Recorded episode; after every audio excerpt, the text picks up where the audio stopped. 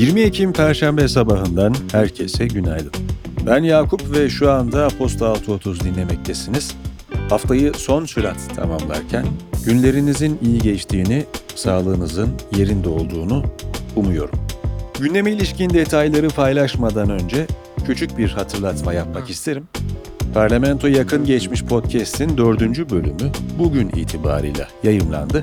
Bu bölümde Adalet Partisi iktidarının kaderine Cumhuriyet Halk Partisi lideri İnönü'nün siyasete vedasına odaklanılırken 1970'lerin Türkiye'si gözler önüne seriliyor. Seslendirmesini yaptığım bu seriyi dinlemek için Apostol Radyo'yu ziyaret edebilirsiniz. Bugünün bülteni ise Trendyol Sanat'la birlikte ulaşıyor. Trendyol Sanat her ay farklı bir sanatçının limitli edisyon eserine ev sahipliği yaptığı seride bu ay sanatçı Ekrem Yalçındağ'ın Infinity eserine yer veriyor. Ayrıntılar bültende. Piyasalar ve ekonomi ABD Hazine Bakan Yardımcısı Elizabeth Rosenberg ve Dışişleri Bakanlığı Tehdit Finansmanıyla Mücadele ve Yaptırımlardan Sorumlu Müsteşar Yardımcısı Eric Woodhouse, Türkiye Odalar ve Borsalar Birliği ve Dış Ekonomik İlişkiler Kurulu'nu ziyaret etti. Ziyaretlerde Rusya'ya uygulanan yaptırımlar ele alınırken, Türkiye merkezli şirketlerin yaptırımların delinmesine dahil olmamaları istendi. TÜİK, 2021 yılında Türkiye'de 81,9 milyar liralık ARGE harcaması yapıldığını açıkladı. ARGE harcamalarının gayri safi yurt içi hasıla içindeki payı %1,13 olarak açıklanırken en fazla harcama %31,9'luk payla Ankara'da gerçekleşti. Merkezi Kayıt Kuruluşu, Türkiye'de hisse senedi yatırımcılarının sayısının yıllık bazda %17 artışla 2 milyon 752 bin kişiye yükselerek tarihi zirveyi kaydettiğini açıkladı. Öte yandan BIST 100 endeksi günü 3880,34 puandan kapatarak tüm zamanların en yüksek günlük kapanışını gerçekleştirdi. Hazine ve Maliye Bakanı Nurettin Nebati, bireysel emeklilik sisteminde 17 Ekim itibarıyla 14,3 milyon katılımcıya ve 362 milyar liralık fon büyüklüğüne ulaşıldığını açıkladı. Nebati, önümüzdeki dönemde sistemde yeni düzenlemeleri ve teşvikleri de hayata geçirerek ülke olarak birikimlerimizi daha da yüksek seviyelere taşıyacağız, dedi.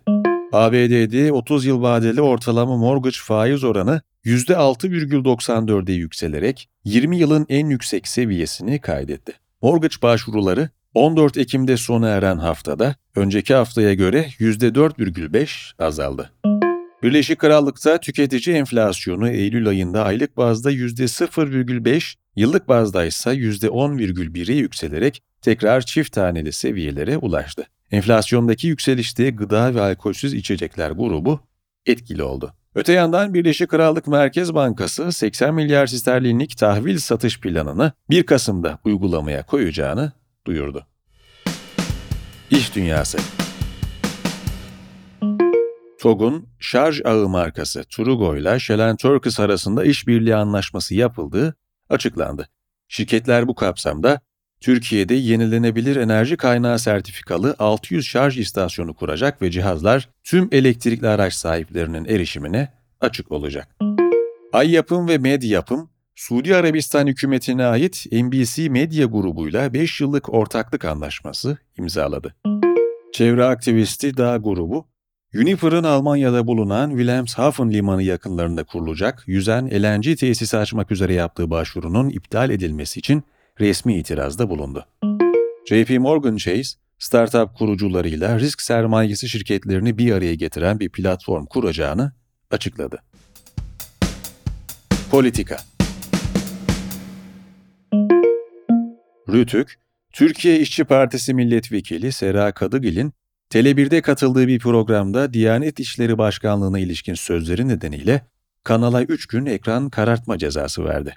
Rütük üyesi Okan Konuralp, Şubat 2023'e kadar benzer bir ceza alması halinde Tele1 Rütük eliyle kapatılacak açıklamasında bulundu.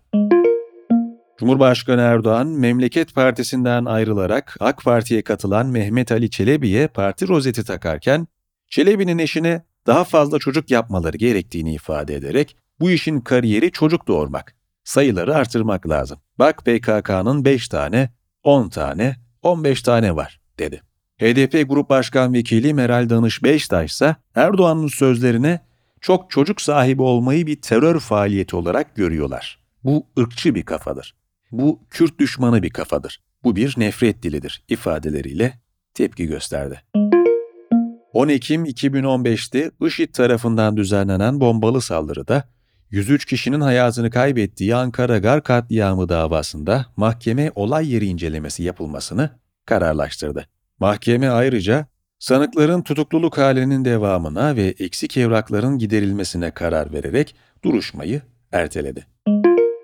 Bartın'daki maden kazasına yönelik incelemelerde bulunan bilirkişi heyetinden Bartın Baro Başkanı Avukat Ferhat Parlatır, bizim genel olarak izlenimimiz ve tespitlerimiz burada olayın bir ihmal olduğu, dedi. Rusya Devlet Atom Enerjisi Kurumu Rosatom'un genel müdürü Alexey Lihachev, Türkiye ile Rusya arasında Sinop'ta nükleer güç santrali inşa edilmesine dair müzakerelerin başladığını açıkladı. Rusya Devlet Başkanı Vladimir Putin, Ukrayna'nın ilhak edilen Herson, Donetsk, Luhansk ve Zaporijya bölgelerinde sıkı yönetim ilan edilmesine yönelik kararnameyi imzaladı. Rusya'nın işgali altındaki Herson bölgesinde yaşayan sivillerin saldırı tehlikesi nedeniyle tahliye edilmeye başladığı aktarıldı. Ukrayna Devlet Başkanı Volodymyr Zelenski, Putin'le müzakere için zemin kalmadı, dedi. Estonya parlamentosu Rusya'yı terörist devlet olarak tanımlayan karar tasarısını onayladı. İran'da üniversite öğrencileri Mahsa Amini'nin öldürülmesinden sonra başlayan rejim karşıtı protestolarda gözaltına alınan öğrencilerin bırakılması ve gözaltı işlemlerinin durdurulması talebiyle eylem düzenliyor. Birleşik Krallık İçişleri Bakanı Suella Braverman, kişisel e-postasından resmi bir belge gönderdiğinin ortaya çıkmasının ardından Başbakan Liz Truss'ın kabinesinden istifa ettiğini açıkladı. Braverman'ın yerine eski Ulaştırma Bakanı Grant Shapps atandı. Teknoloji ve Startup Ulaştırma ve Altyapı Bakanı Adil Kara İsmailoğlu, haberleşme uydularının sağlayacağı iletişim ortamında 6G haberleşme teknolojilerinde Wi-Fi yerine yüksek enerjili ledlerle görünür ışıklı haberleşme teknolojileri yani Li-Fi'nin kullanılacağını bildirdi. Kara İsmailoğlu ayrıca TürkSat 5B ile mevcut geniş bant veri haberleşme kapasitesinin 15 kat artacağını söyledi. Netflix, 2023 başından itibaren hesabını başkalarıyla paylaşan kullanıcılardan aylık ek ücret alınacağını duyurdu. Ayrıca şirketin bulut oyun işine girmeyi planladığı aktarıldı. Almanya hükümeti net sıfır emisyon hedefinin bir parçası olarak ülke genelinde elektrikli araçlar için şarj istasyonları sayısının 2030'a kadar 70 binden 1 milyona çıkarmak için 3 yılda 6,3 milyon avro yatırım yapacağı planı onayladı. ABD'nin eski ulusal güvenlik yetkilileri ve uzmanlar verilerin korunması endişesiyle 2019'dan beri inceleme altında olan TikTok'un ABD'de yasaklanmasını engelleyen bir güvenlik anlaşması imzalansa dahi bunun verilerin korunması için yeterli olmayacağını belirtti. Çip üreticisi TSMC'nin başkanı Mark Lu, ABD ve Çin'le Tayvan ve Çin arasındaki gerilimin yarı iletken endüstrisi için daha ciddi sıkıntılara yol açacağını ve bunun tüm endüstrileri etkileyeceğini söyledi. Tayvan merkezli Foxconn'un CEO'su Yang Lu, gelecekte Tesla için elektrikli araç üretmek istediğini ve 2025'e kadar küresel elektrikli araç sektöründeki pazar payını %5'e çıkarmayı hedeflediğini bildirdi. Spor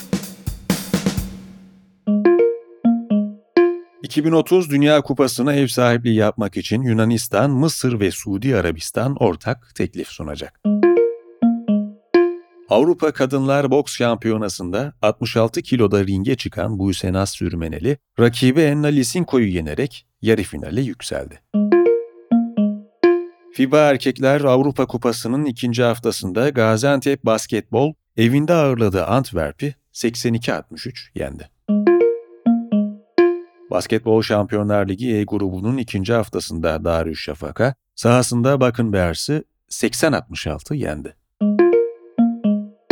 Kefalet şartlarını ihlal ettiği için pazartesi günü gözaltına alınan Manchester United'lı futbolcu Mason Greenwood serbest bırakıldı.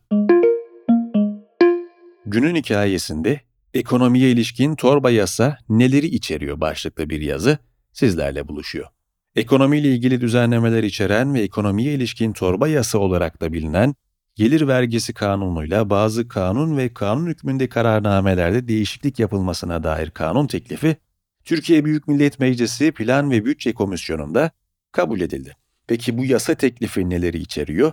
Gün hikayesinde buna dair tüm cevapları bulmak mümkün. Kanalı ziyaret etmeyi ve yazıyı incelemeyi, okumayı unutmayınız.